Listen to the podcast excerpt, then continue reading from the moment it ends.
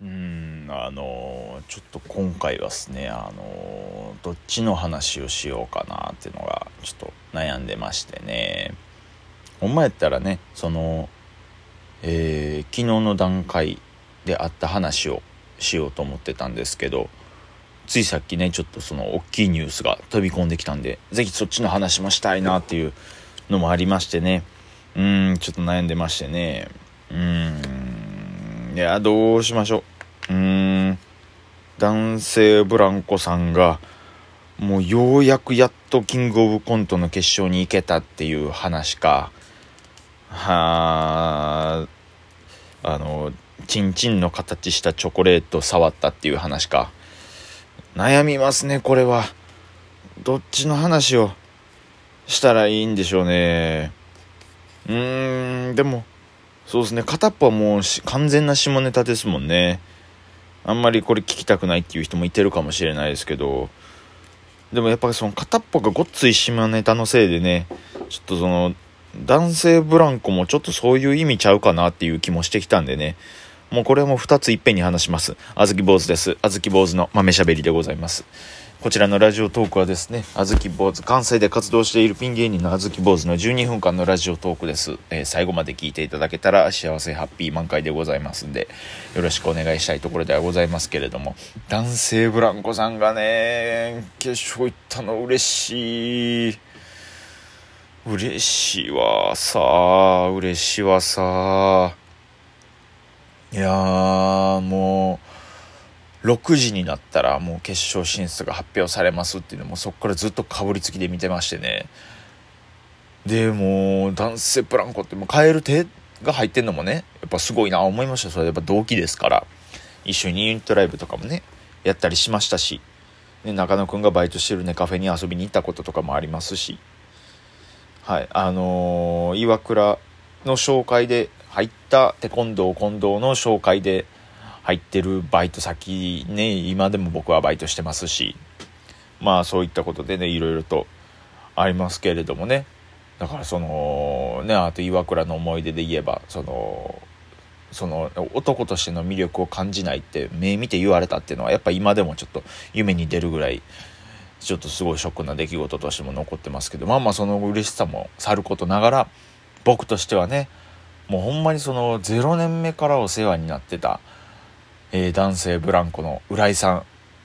なんで、いや、これは嬉しいですね。もちろん平井さんにもお世話になってたんですけど、浦井さんはね、その NSC33 期で、僕は34期で1年先輩なんですけど、NSC っていう学校は、その前年度卒業した、先輩たちの中から、まあ、10人弱ぐらいが、その NSC 在校生のお世話をするっていう、まあちょっとそういうアシスタントみたいな役割があるんですけど、それに浦井さんが入ってまして、でもその時滝尾の秋貞さんとか、えー、紅生姜の稲田さんとかもね、いろいろとおられまして、あとジャパネスのアチャさんとかもおられましてね。ねあと今井ライパスさんもおられはったんですけど、まあまあいろいろおったんですけども、その中でも浦井さんが特にすごい優しくしてくれましてね。そっからもうずっとお世話になっても2人で飯行ったりもう銭湯行ったり飲みに行ったりとか恋愛の話とかしたりとかもうほんまにそのよそでは話されへんようなそのあのそういう卑猥とかそういうことじゃないです。よ浦井さんはほんまにそういうことしないです。よ浦井さんはじゃない。浦井さんも俺も 小豆もやけどもそのそういうほんまにそのほんまにそのプライベートのその何て言うんですかね。ほんまにその柔らかい部分。ごめんなさい。ちょっと愛子みたいな表現してまいりましたけど。疑いの心の柔らかい部分とかもこう浦井さんに聞いてもらったり浦井さんのも聞いたりとか。それぐらい、えー、僕からしたらその一番、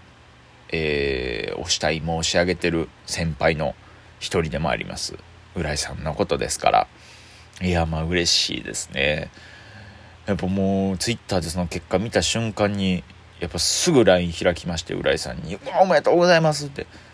送ったんですけどやっぱこの「おめでとうございます」って僕あんま普段芸人に言わないんですよ。同期がね決勝例えばその石井ちゃんがえー、m 1のファイナリストとかになった時もなんか面と向かっておめでとうみたいなことはっきり言わないですしやっぱりねなんか近場の芸人がいったら悔しいみたいな気持ちもあるんで、あんまりそういう人に対しておめでとうみたいなことも言わないですし、言ったとしても、その、全然魂こもってないんですけど、ほんまにパフォーマンスで言うてるみたいなところはあるんですけど、全然、全然あずき坊主のこと嫌いになってもらって構わないよ、今ので。いや、まあまあ、そういう気持ちなんですけど、ね、浦井さんの場合はちょっとほんまに心から、ね、おめでとうって言うたんですけど、その、あんまりやっぱ普段言わないもんだから、このおめでとうだけで果たして合ってんのかどうかなと思って。なんかみんなこの心込めておめでとうって言った後、どうしてんのかなって。どういう顔して言うてんのかなとか、その LINE 上でもちょっと僕それ気にしちゃってましてね。気ぃ付いたら、あのー、LINE ギフトであの、ハーゲンダッツ1個プレゼントしてました。それは、あのー、合ってんのかどうかほんまにわかんないですけど、それに関しては浦井さんもちょっと困ってましたわ。LINE の文字からでもちょっとわかるぐらいでしたけど。いや、浦井さんね、その、ラジオトークで、その、ね、何でしたっけね、浦井、浦井の寝言みたいな、そういう、あ、あかんな、一番好きな先輩のラジオトークのタイトル全然覚えてへん。ね、浦井さんのそういう、ね、浦井さんも浦井さんで自分のラジオトークの番組を持ってるんですけど、もうほんまにもう腱鞘炎になるぐらいハートとネギ山盛りをしてまして、このラジオトーク撮り終わったらまた、えー、2時間ぐらい連打し続けようかなと思ってますし、その12分間のラジオのね、浦井さんのコンセプトっていうのが、こう12分間聞いてる間に、こう、ゆっくり寝落ちしてくれればいいですっていう風な、あそういうコンセプトでやってはりますし、毎回そういう説明もしてるんですけど、もうその、キングオブコント決勝行けましたっていう発表のラジオトークの回は、もう聞きながら誰も寝た人いないと思いますよ。いや、嬉しいですもん、やっぱこれは。めっちゃめでたいことですもん。これはすごいことですよ、やっぱり。芸人が賞レースの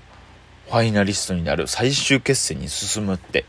すごいことですから。いや、嬉しいですね。あ、ちょっとその12分のうちの半分以上、ちょっとダンブラさんの話をしてしまいましたね。えっと、じゃあ、あの、チンチンのチョコレート触った話をしっかり今からさせていただきます。はい。あのー、前回のラジオトークとかでも言わせてもらったんですけど、お菓子職人と、あの、ゲイビデオの男優さんのこの2人のトークライブの司会を僕がしたんですね。あの、この、ここの説明は全部省きます。めんどくさいんで。で、そのお菓子職人さんが男優さんのチンチンの型を取って、で、えー、それでチョコレートを作ったんですよ。で、しかもこれがすごい、あ、もうめちゃめちゃ下ネタですよ、ここから。もう嫌な人ほんまここからバツンって切って、その、ダンブラさんがすごかったみたいな気持ちに浸ってすぐ寝てください。風呂入ってね。風呂入ってからね。歯磨いてからね。でね、その、肩を取ったんですけど、その肩っていうのがね、その、その、あれです。元気ない状態で取りたかったわけじゃないものすごいもう元気マックスの状態で取りたかったんですって。菓子職人の人が。だからそれ何回かか試行錯誤して結果、結果それでね、その、元気な状態で固定して型を取ることができたんですって。で、そのチョコレートを見たんですけど、すごいですよ。ほんまにやっぱもう、一戦で活躍されて、あ、もちろんそのゲイのビデオも出ますけど、普通のノーマルな AV も出ますし、女性用の風俗もやってある方なんですけど、やっぱその、性、この性のお仕事、第一線で活躍されてるプロの方の、そのシンボルの、そのたくましさたるや、凄まじいですよ。大きさはもちろん大き大きいんですけど、立派なんですよ。本当に立派。僕それ楽屋でそのチョコレート見せてもらったんですけどね、もう気付いたら帽子脱いでひざまずいてました。いや、すごいんですよ。男としてこれはもうなんか、負けたいや、負けたのは負けてるけど、そうじゃない何か、すごい神々しさまで感じるぐらいでしたね。で、それをね、なんかもう、これで持って帰って食べるって言うんですよ。もう、どういう気分なんそれとも思うんですけど。いや、その、持って帰って、どう、どうやって食べんのって。で、以前にもこれもらったんですって。まあ、完成した時にそれをもらったことがあるんですけど、その時どうやって食べたんですかって聞いたら、ナイフとフォークで食べましたって。いや、自分のチンチンのチョコレートを切り刻んで突き刺して食うかねって。まあ、あの、本当だったら、こう、実際にこう、手で持って先っぽから、えー、食べた方がいいんですけどね、って、その、意味わからんフォローをその後してくれましてね。はい。全然意味わかんなかったさ、その男優さんの。どこで気使ってんねんって思いましたけど。まあそういった男優さんと、こう、えー、お菓子職人さんと、えそういうトークライブがありましてね、梅田ラテラルっていう場所であったんですけど、アーカイブもまだ1週間ぐらい、もう1週間、あと4日ぐらい、3日ぐらいかな、見れるらしいんで、興味ある方はぜひとも見てください。はい。えー、重ね重ね僕からも言ってきますけど、えー、男性ブランコというコンビ名に、えー、下ネタの意味は全くございません。そちらだけご了承いただきたいです。えー、浦井さん、すいません。えー、純粋に浦井さんの、えー、浦井さんや平井さんの、浦井さんと平井さんの決勝進出をお祝いしたかったんですけれども、どうしてもあの、僕は僕で、あの、ホットな話題がありましたんで、話さざるを得ませんでした。えー、話した結果、えー、男性ブランコさんの隣に、えー、男優さんの豪傑なチンチンが並ぶという、ちょっと意味わからない、えー、立ち、立ち振る舞いというか、そういうのをしてしまいました。申し訳ないです。えー、ぜひともこの謝罪は届かないでください。えー、この謝罪が届くということは、あずき坊主のラジオトークを一回耳にするっていうことなんで、あの、一番好きな先輩に、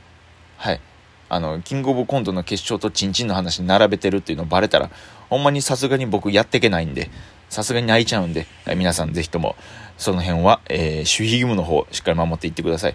もう皆さんの、に、皆さんのこと信じてますからね。一連卓勝ですよ。本当に。皆さんのことを連帯保証人としましたんで、僕が自己破産した際は、もうこの下ネタの責任は皆さんに渡りますので、そちらだけ、えー、ご覚悟の方、よろしくお願いいたします。次回からまたちょっとクリーンでポップでハッピーなお話できたらなと思ってます。無理でしょうけど、あずき坊主でした。ありがとうございました。